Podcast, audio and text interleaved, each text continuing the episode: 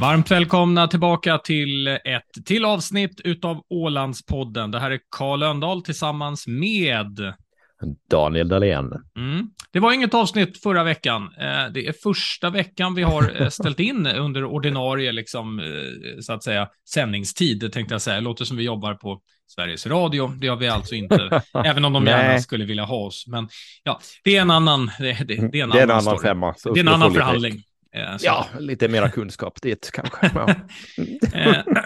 Nej, men det var inställd i alla fall på grund av utav sjukdomen. Den här veckan är vi tillbaka med, med styrkebesked. Mm. Eh, mm. Detta sker faktiskt samtidigt eh, som vi, vi här på morgonen, då, det här är tisdag morgon, eh, som vi eh, ser att det är ju inte bara Nord Stream 2 som det är en läcka på, utan det är även Nord Stream 1. Och märkligt nog så är det här bara några kilometer från varandra, eh, Daniel, någonstans där utanför eh, Bornholm på danskt vatten.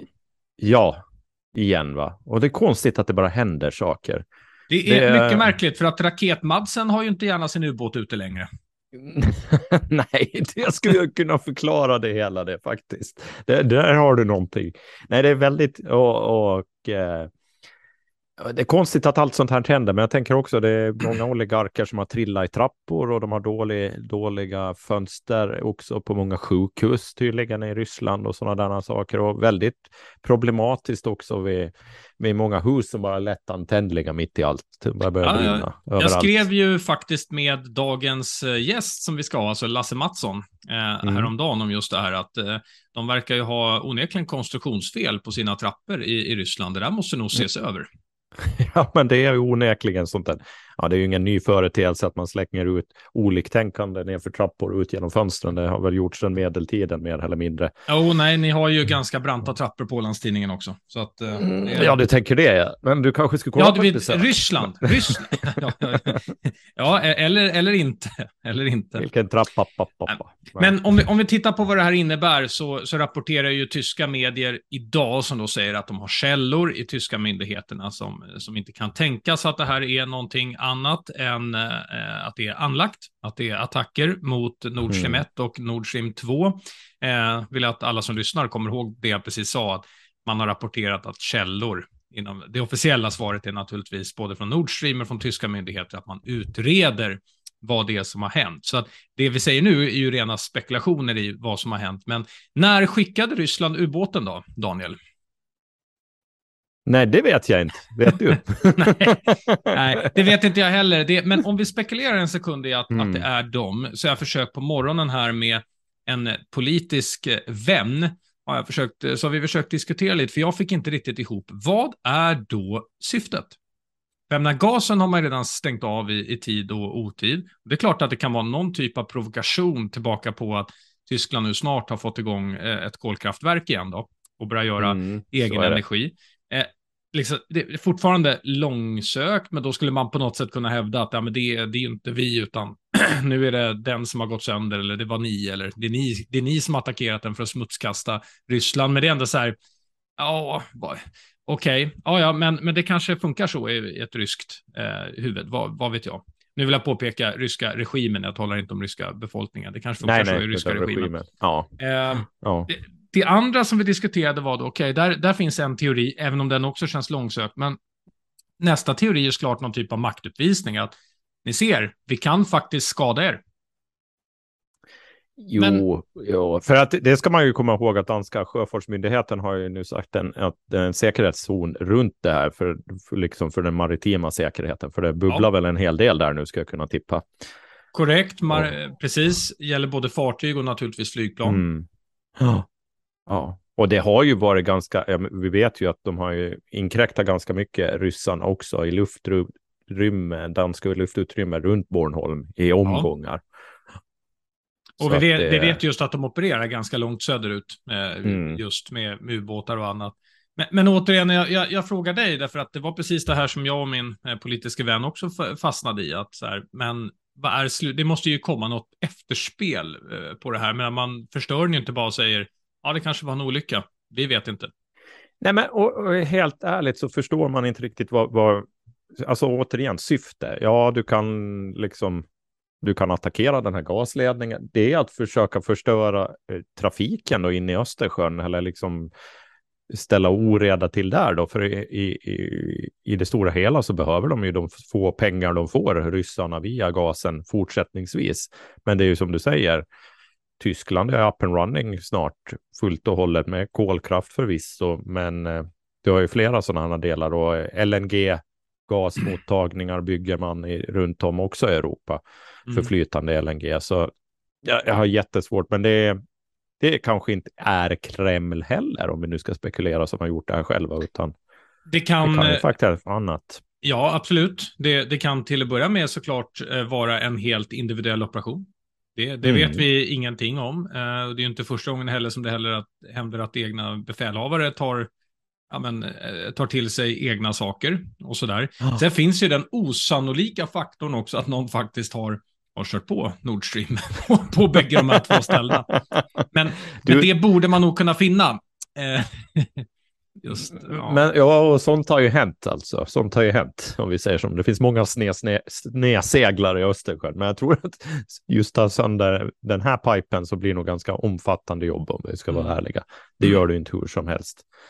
Jag är inte Men speciellt är oroad för något reellt hot mot varken eh, Finland eller Sverige. Nej. Däremot så har ju Ryssland flera gånger uppvisat att de har ju inget problem med att exempelvis skjuta ner ett civilflyg och säga ja, vi trodde att det var en attack. Mm, eller, så är det. Eh, och det jag har mer spekulerat om just Östersjön är liknande är ju någon sänkning av något fartyg eller, eller liknande för att visa sin maktutövning och sen säga det var, det var inte meningen eller det var inte vi. Trots att alla vet. Att, men det är inte läge. Det, det, är inte läge. Det är ju men... att provoka ja, det är att provocera fram en attack då så att han ska kunna mobilisera ytterligare och få, ja, att hans narrativ ska gå bättre hem då. Så det måste ju hela tiden i väst vara och vaksamma på också. Det ser tufft ut. Vi, vi ska återkomma ja, till Nord Stream eh, faktiskt eh, lite senare. Men det var ju lite, lite mm. roligt att eh, du hörde ju att jag hade gjort en liten sån här analys. Jag är ju väldigt historieintresserad mm. som du vet, så jag har tittat på just Rysslands anfallskrig. Observera anfallskrig, 200 år. Eh, och kan vi konstatera att de har ju inte gått så bra. Faktiskt. Där, där, är man inte, där är man inte speciellt duktig.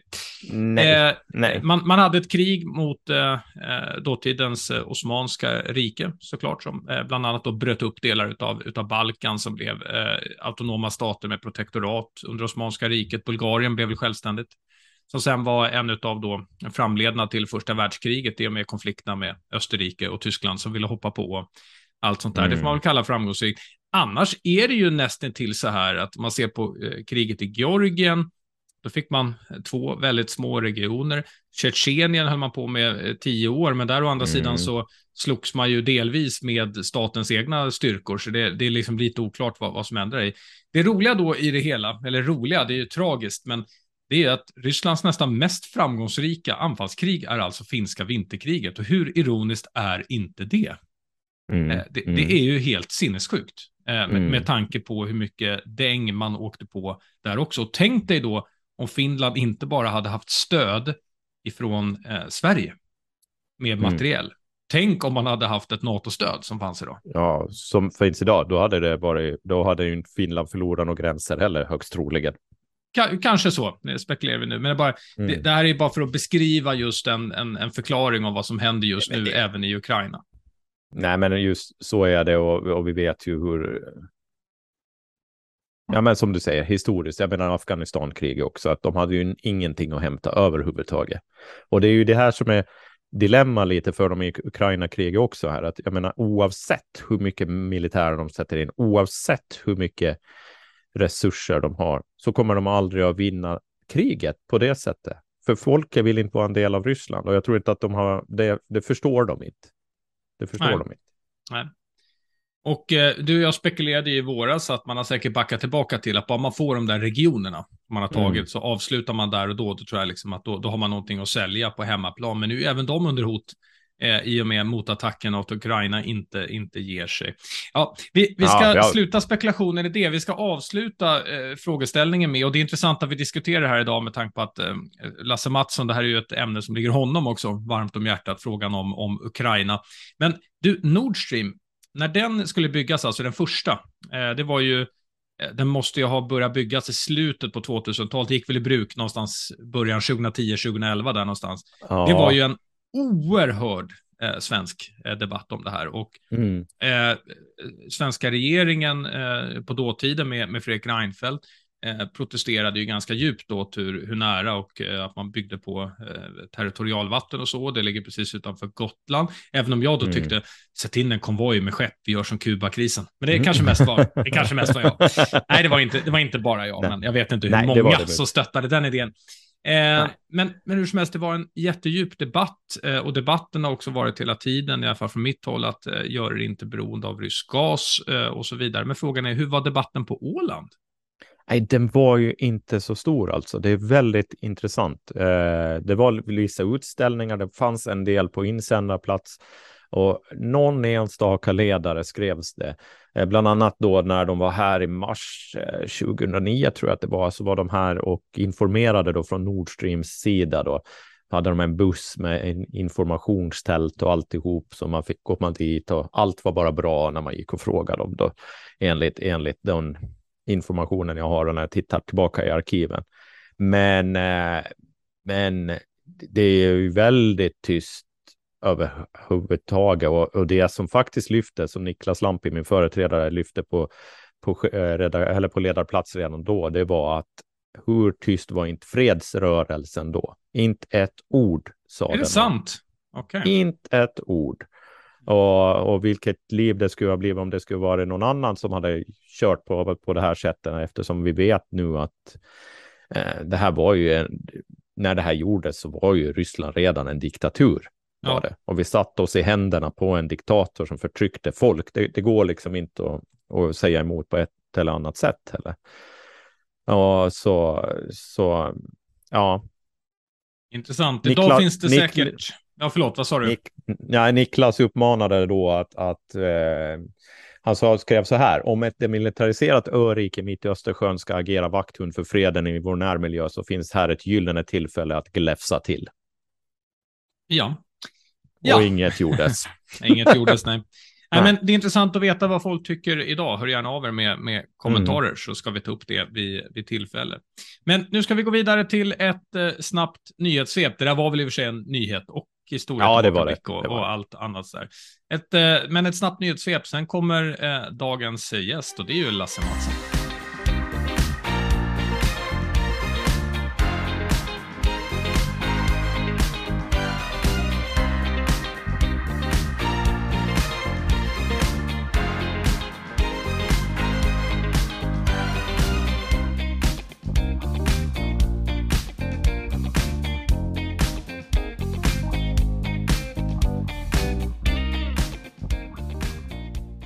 Nyhetssvepet så har vi observerat senaste veckan att det har skrivit ganska mycket om just Åland i, i finsk media. Det ena, det handlar om att eh, eh Sanna Marin och det svenska språket, det vill säga att hon tar emot eh, ålänningar och talar engelska eh, med dem. Samtidigt så läser vi uttalanden om att det finns brister i kunnandet i, i Ålandsfrågor.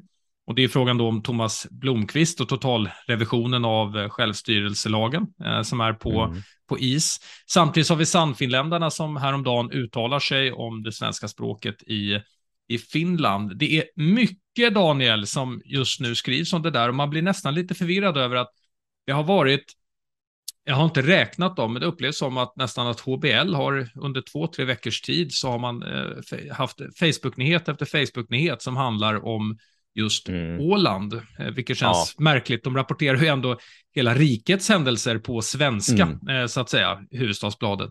Eh, men det har varit väldigt mycket Ålandsfokus senaste mm. tiden och det har inte alltid varit så positivt som du också har, har lagt fram. Så vad, vad, är det som, som, vad är det som sker egentligen? Nej, men på något sätt så finns det lite, får man en känsla av att man odlar ett narrativ nu där ålen är besvärligt. Demilitariseringen är besvärligt. Svenskan är besvärligt. Att man inte pratar finska när man träffar Sanna Marin som är statsminister i ett tvåspråkigt land så är besvärligt.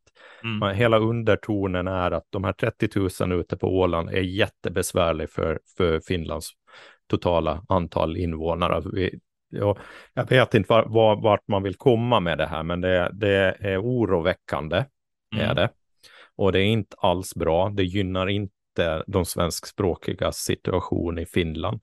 Att till exempel inte Sanna Marin pratar eh, svenska är ju utmanande, men behöver det vara så problematiskt att man pratar engelska i slutändan? Jag tycker Nej, inte det. Det, det det gör jag du heller. på all, alla, alla nivåer i samhället. Och är det så att inte en person kan finska eller svenska till exempel, så pratar man engelska. Och det är ju inte en, ett problem överhuvudtaget.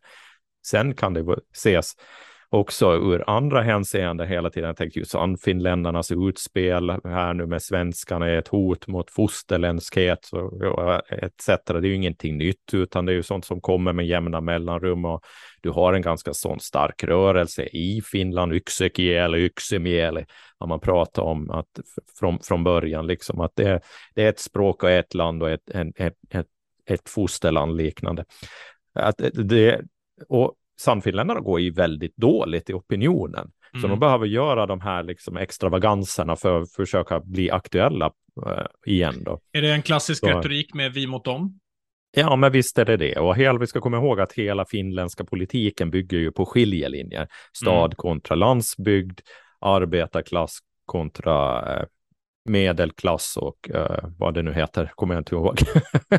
och adel då egentligen eh, är det ju Finland ganska långt. Och sen så har du ju har du också språkskiljelinjerna då, eh, finska kontra svenskan då. Och eh, de här skiljelinjerna så har ju partiväsendet byggt sin grund på från början och man nu försöker odla dem gång efter annan.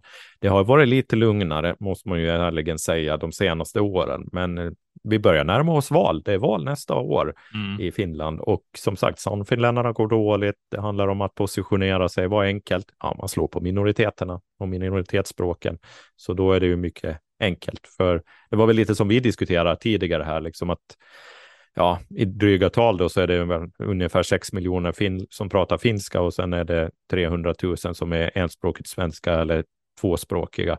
Så att eh, man har en ganska stor majoritet där av enspråkigt finska som man kan tilltala om man vill det då.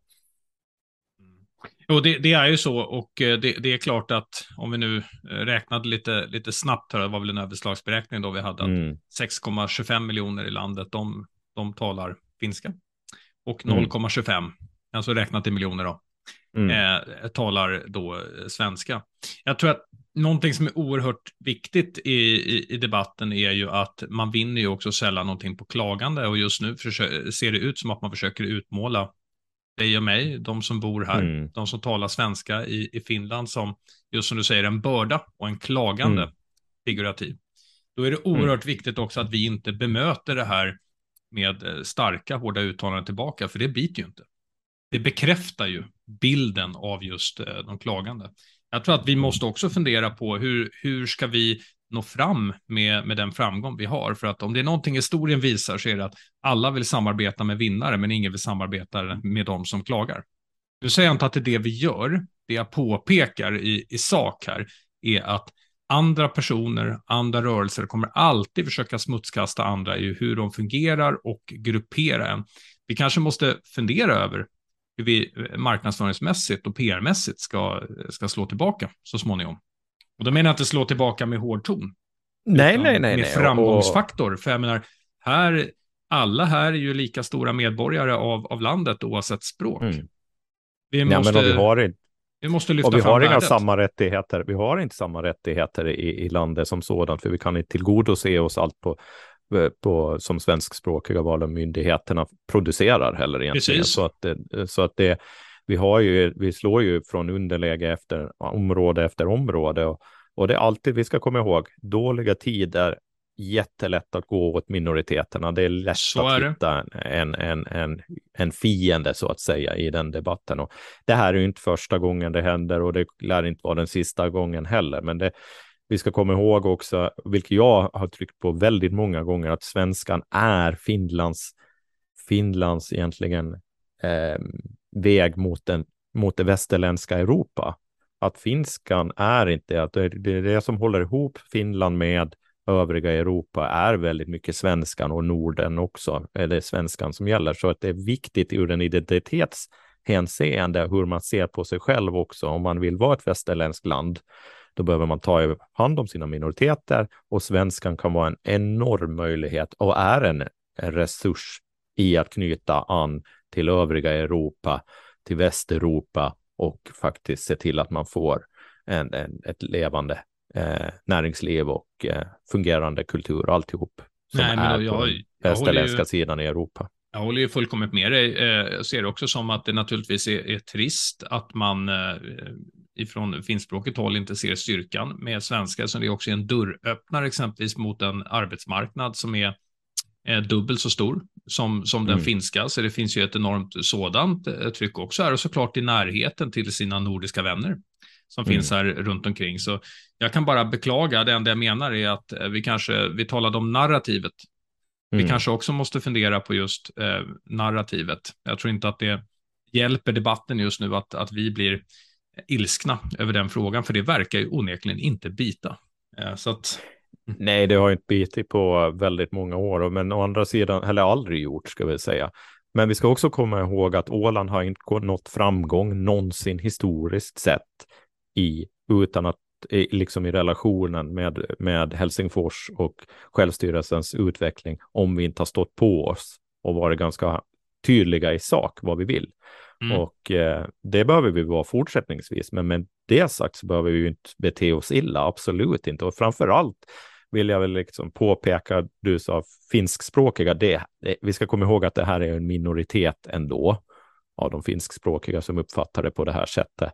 Och, och Sannfinländarna står ju inte för den majoritetens åsikt, utan det finns väldigt nej, många nej, finländare nej. som får finskspråkiga som förstår liksom för att förtydliga det, det för att förtydliga det jag menade, mm. så är också neutraliteten mm. ju en fara också, det vill säga jag har mm. ingen åsikt. Nej, det är som att exakt. lämna en blank röst. Det jag mm. menar är att det måste finnas starka röster i, i samhället eh, på fasta Finland, inte bara svensktalarna som tycker att det här är verkligen värt att skydda. För det vet mm. ju vi dessutom att det är. Ja, men absolut. Absolut. Vilken, vilken uppvärmning inför, inför gäst. Det är positiva ämnen vi, vi Ja, verkligen har, positivt. Vi, men det... vi har idag. Eh, ja. Nu, nu ska vi däremot hoppa till, eh, till dagens gäst. Och vi säger ju inspelningen dagens första gäst. Det är också dagens första och sista gäst. Sista. nu, nu, eh, nu släpper jag på Lasse Mattsson. Ja.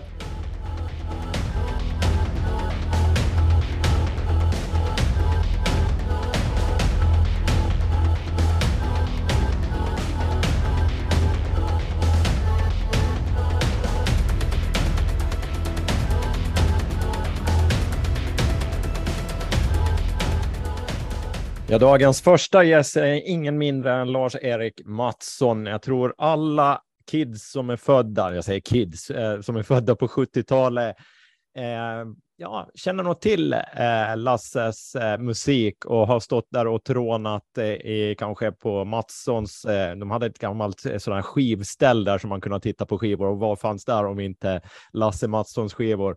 Och eh, så man blir lite starstruck när man har Lasse här med idag. Eh, välkommen till podden, Lasse. Tack, tack. Tack för att jag får komma. Ska, ska vi ta bara så här direkt hur, hur upptakten var till att, uh, att jag bjöd in uh, Lasse? Då? För vi, vi har ju haft honom på G flera gånger. Uh, vi har till och med talat om att låna hans studio vid, vid, vid ett tillfälle, men där stängde han dörren direkt. Och nej, inte de där två amatörerna. nej, men du har ju precis eh, släppt en egen version av en av mina absoluta favoritlåtar och din då, och det är What is Life av, av George Harrison.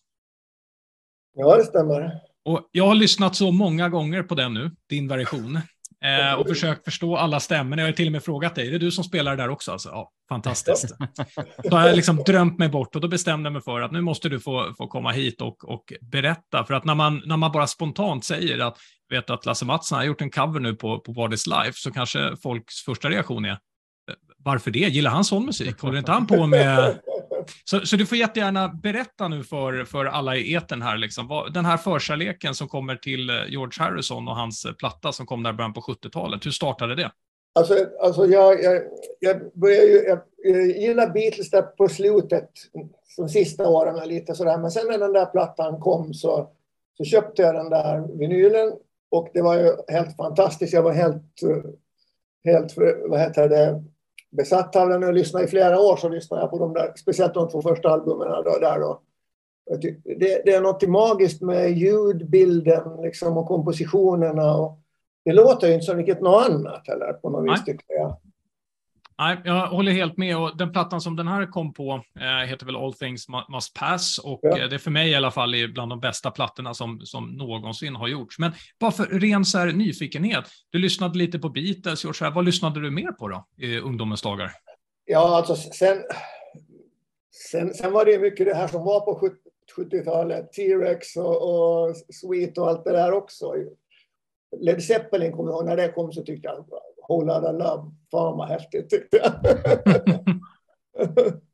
Ja, och det kan man ju tycka. Jag tänker så här när man har lyssnat efterhand också. Så det, det finns lite influenser. Tydlig, alltså jag tänker på de här tidiga plattorna du hade med No Surrender och de här när, när, när de var med där. Och, jag tycker låter nästan lite Zeppelin ganska mycket ändå. Stämmer ja, ja. Eller? Eller fantiserar jag? Nej, jag, jag vet inte faktiskt ja, nej, nej, vi stannar där. ja, men det tyckte jag, var, tyckte jag var häftigt. Men just den här George Harrison-plattan, jag lyssnade ja. otroligt mycket på den, om och om, och om igen. Och sen, sen, var det så, sen blev man äldre och så lyssnade man på annat, men den, den har alltid kommit tillbaka i perioder. Det har alltid kommit så här perioder när jag gått tillbaka och lyssnat på den. Så den har mm. alltid funnits med mig liksom, hela mitt liv på något vis. Men, men hur, hur kom du fram till nu? För att om jag har förstått det rätt, det är inte bara så att det är den här låten av George Harrison du ska släppa, utan du ska nu släppa en rad med låtar här som är liksom från din eh, ungdom, liksom, som, du vill, oh, som du vill hylla. Fast från början tänkte jag bara göra den här. Ja. För det har jag faktiskt, jag har faktiskt funderat på det i flera år. Eller att jag ska göra en låt från den här, det här albumet. Och jag har inte varit säker på om jag ska göra den här, eller det finns några andra som jag har tänkt på också, men men sen kände jag att den här kan man kanske göra någonting av. Att det blir liksom annorlunda men inte dåligt. hur, hur, hur lång tid tar det för dig att, att spela in en, en sån här låt? Ja, på ett par veckor med det här ändå. Till och från sådär, alltså några timmar nu och då. Sen eh, måste man få lite distans till det, så kommer man tillbaka och ja, men det där kanske det, ah, nej. så ändrar man lite. För jag, jag har ofta en sån bild i huvudet hur det ska låta. Mm. Och så försöker jag bara få det, få det så sen. Eh, det har jag också. Det brukar bara inte översätta lika bra som för dig. Eh. det blir bara tvärtom. Ja. Exakt. Får man fråga, vad är, det, vad är det mer för låtar som kommer komma? Är det, eller är det så här topphemligt? Ja, jo, jag ska göra, jag ska göra en T-Rex-låt faktiskt. Det är ett band som jag tyckte om när jag var när jag var ung, men jag tycker inte det är lika bra nu. Men på något vis så jag, jag ska göra det på skoj. Eller jag, jag hittar en låt som jag vet att jag kan göra någonting av. Så det blir, det blir väldigt annorlunda, men jag får det bli coolt. Spännande. Jag tror bara att jag kan en enda låt med, med, med T-Rex faktiskt här i huvudet. Det här är en av min minst kända. Precis, jag, jag misstänkte det. För vad, vad heter den? Get It On eller vad den heter. Den, oh, den, kan, den kan väl alla som gillar rockmusik? Det, det, är ingen riktig hit det här. Eller, Såklart, som det brukar bli. När musiker själv får välja. Mm. Och, den, och den ska komma i oktober om jag förstod det ja, rätt. 14 oktober. 14 oktober. Superspännande. Vem har du med dig då? På... Alltså jag, har, jag har haft en trummis från Stockholm, en italienare som bor där som jag har, har, har spelat. Men på den här, just What is Life, så gör jag allt annat själv. Okej. Okay. Ja, det är otroligt. Det var faktiskt så vi, vi skrev till varandra. Jag bara, men det här är väl inte du också? Så bara, jo, det är jag också. Man bara, Var, var, varenda grej gör han själv. Okej, okay, men så det här är planen nu. Hur, hur länge ska du hålla på och göra sådana här lite äldre covers nu då? Vad är liksom ja, framtidsplanen? Jag, jag, vet inte. Kanske det här året ut. Mm. Det är några månader kvar bara. Jag ser det. Om man tänker en månad framåt. Du, du, är ju så enormt produktiv när man tittar på hur, hur mycket saker och så du, du släpper. Liksom. Känner du att energin och, och viljan och allting sånt finns kvar så här långt in i, i karriären? jag skulle säga att det är kanske, jo, det är inte mindre nu än tidigare. Eller, men det, det, finns ju alltid perioder där man liksom tar lite, man tar några steg tillbaka och kanske fokuserar på andra saker liksom i livet och så där. Men det kommer ju ofta tillbaks rätt fort. Hur, hur finner du inspiration då? Alltså, igen, alltså ska man göra det mera som ett helt album så då, då är det ju så att man kan inte vänta på inspiration. Man måste ju tvinga sig att... Mm. Om man jobbar på ålderstidningar, man kan inte liksom få på jobb när man känner inspiration. Nej, det, det skulle bli mycket då, säg. Nej, men det säger väl de flesta musiker som man pratar med. Liksom, man, har ju, man har ju den där som man står lite vid sidan om som glad musikant så har man så där. Ja, men det är säkert när inspirationen faller in och så där som man gör. Men de flesta säger precis som du att, att det är ju det är ett slit göra. Det är åtta till fem jobb alltså om man ska producera en hel, en hel platta. Jo, man måste tvinga sig. Mm. Men sen, finns det ju jag... musiker som har spenderat 30 år med att släppa eh, sin, sitt nya album. Så det, det finns ju grader här liksom. Det brukar ju vara för mig att när jag har börjat med någonting, sen, sen är det som att öppna vattenkran, sen rinner det bara. Det är bara att få det där första att uh, rinna som man måste liksom pina sig med. Mm. Mm. mm. Jag har en liten annan fråga när vi ändå har det på tråden. Liksom.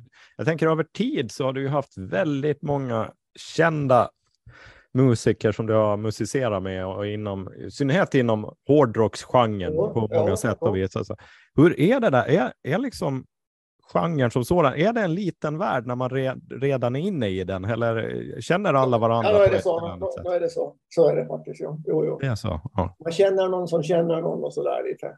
Mm. Ja, jag såg någon gång också, såg jag, bara, jag tror det var de fanns någon sån här tre, de, hur Black Sabbath och uh, Dio, allt hur, och Whitesnake, hur alla gick in. Och ja, de, ja, de där var ju egentligen samma band allihop. Ja, nästan. alla var samma band. Det var bara olika konstellationer över tid liksom. Jo, jo. Vi gick in, så det, det, är en liten värld med andra ord. Ja, ja, men så är det. Så är det faktiskt. Passar bra som en ålänning på det sättet då.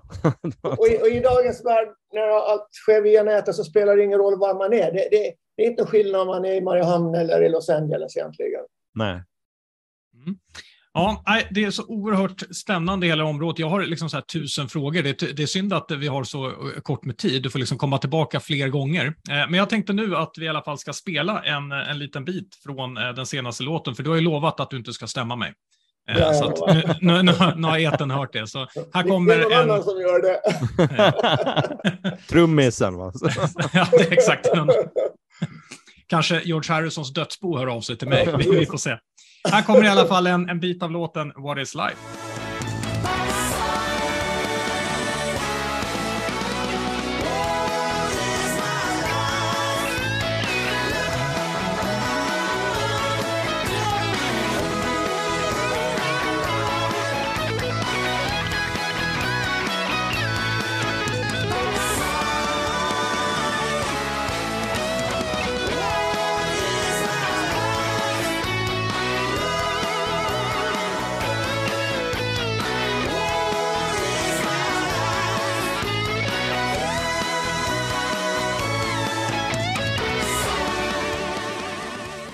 Ja, där, där fick ni då höra det som jag tycker är den absolut coolaste biten, den sista delen utav, utav solot i What is Life. Eh, och där blev jag imponerad, för där frågade jag, men är det du också? Ja, det är, det är jag som gör den också.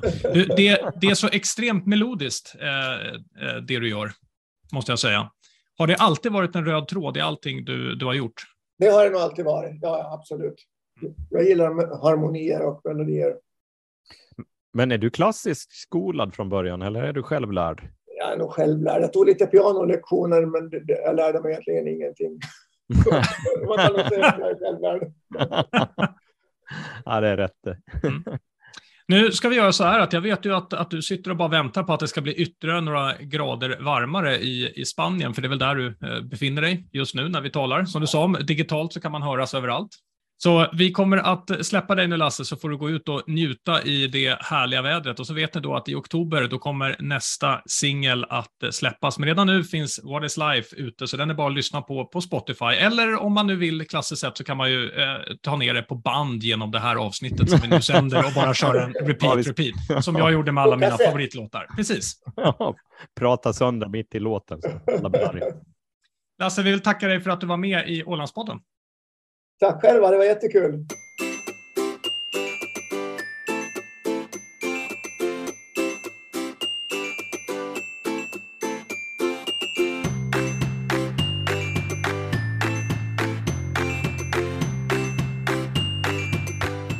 Ja, där hade vi honom. Lasse Mattsson. Du, vilken artist, vilken musiker, Daniel. Ja, det är helt otroligt. Alltså, jag skojar inte när jag sa att folk står och tittar liksom i, i, bland CD-skivorna och bläddra där och, när man var yngre. Alltså, eh, det är han. Och framför allt det här att, att han, han är ju en världsartist på Lilla Åland, ja. vilket många glömmer bort. Och eh, du vet ju att jag, vi, eller du och jag faktiskt tittade på ett samarbete med honom med en mm. Eh, gala där som vi försökte få till, som inte blev någonting av. I alla fall inte då. Vi kanske får möjligheten att återkomma mm. till någon senare. Man kan säga att det är sällan jag har mött en, en sån schysst och samarbetsvillig eh, artist. Vilket för mig tillbaka till det förra ämnet vi var inne på faktiskt, Daniel. Jag blir lite besviken eh, över mig själv faktiskt. Jag hade bestämt mig för att jag skulle försöka vara lite politiskt korrekt, för det är jag ju känd för mm. att vara. Ja. eh, I dialogen vi hade om, om eh, svenskspråkighet i Finland och så vidare. Det jag vill komma till är att vi måste för tusan se till att vi säljer in vad vi är duktiga på, vad vi gör som är bra också till finska medier och till fastlandet. För vi är så fruktansvärt duktiga. Varför säljer vi inte det? Se till och med till att vi sätter upp samarbeten med finskspråkiga mm. och berätta om det i finsk media. Det är det jag mm. talar om. Eh, precis som det är med allting, du kan ha den bästa produkten på hyllan, men om du inte talar om den, vem vet då att den är bäst?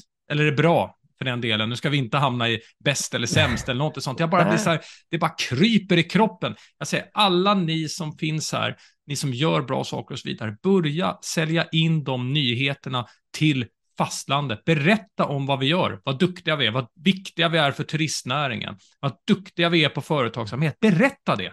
Gå ut och berätta det. Ja, hur mycket man bidrar med till den finländska statskassan i samfundsskatter, hur mycket man bidrar med arbetsplatser, vilka fina samarbeten det finns mellan åländska och finländska bolag och hur, hur Åland är ett turistparadis för väldigt många finländare. Det finns hur mycket som helst. Vi ska inte låta oss slås ner av sannfinländare och, och de som vill baktala det här, för det, det kommer alltid att finnas sådana, sådana. Men det är också upp till oss att visa vad vi vill och visa på att det finns väldigt mycket positivt också. Äga. Det handlar mycket om att äga här, va?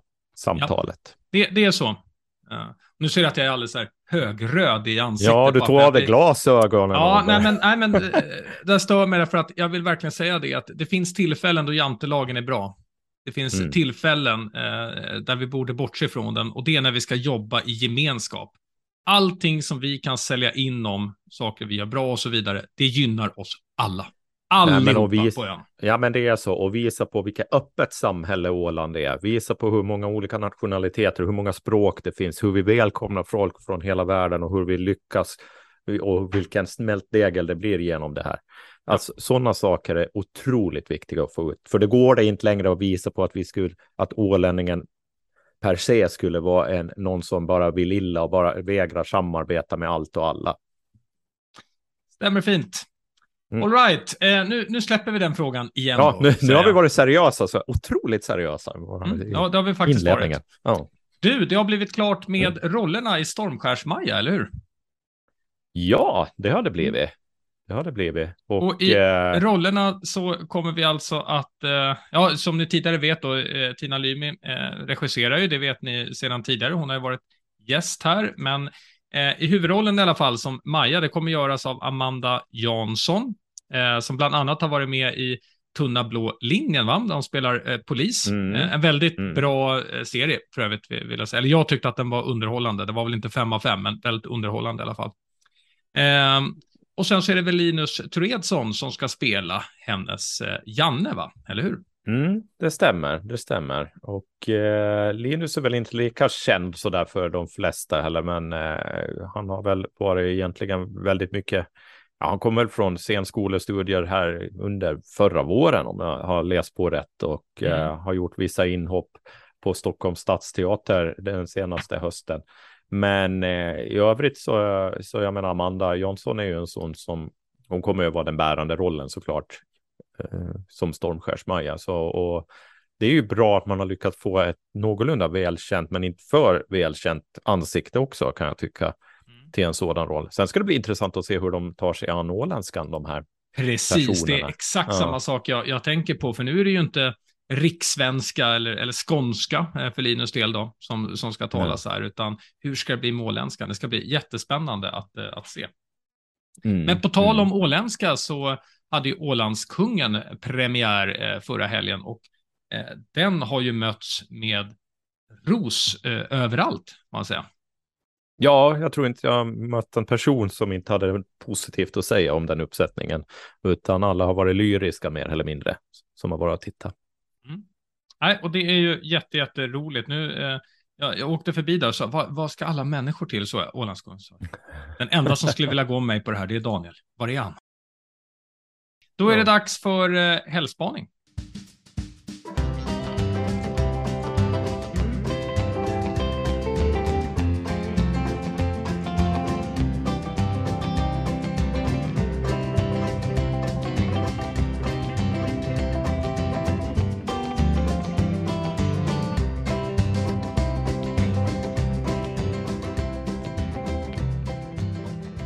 Yes, och eh, vi börjar väl med fredagen då, Daniel, för då är det ju Open by Night som händer i Mariehamn.